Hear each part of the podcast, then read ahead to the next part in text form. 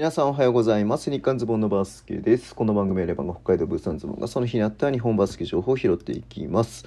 えっ、ー、と、2月の14日号ですね。あ、間違った。13日号ですね。はい。えっ、ー、とね、あんまニュースがなくて月曜日ね、いつも少ないですけれども、えっ、ー、と、B リーグマンスリー MVP by 日本郵政というね、はい、えっ、と、毎月毎月、えそのね、前の月の MVP をね、こう決めてますけれども、え1月のね、MVP ワールバルク東京の安藤修斗君ということで出てました。ね。まあ納得ですよね。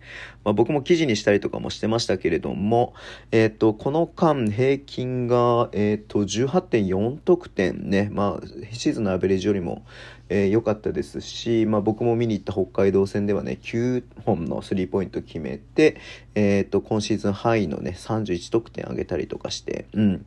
まあ、田中さんがね、あの、いなかったりとか、え、ー、と、あと、まあ、大阪部君もね、時期によってはいなかったりとか、えー、する中でね、あと、コブスか、コブスもいない中、えー、このね、連勝をずっと、えー、築き上げてきたというのは、まあ、彼の活躍が大きかったんじゃないのかなっていうところでは選ばれて納得だなっていうのは、えー、うなずける、えーと、選出だったと思いますね。うん。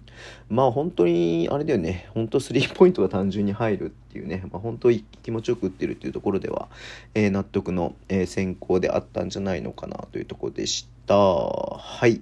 えー、そんな感じですいません。ちょっと今日ね、ニュース本当に少ないので、えー、こんなところでお会いしたいと思います。Twitter のも一応発信します。フォローお願いします。YouTube 毎日やってます。ラジオとかのアプリで聞いてる方とボタンを押してください。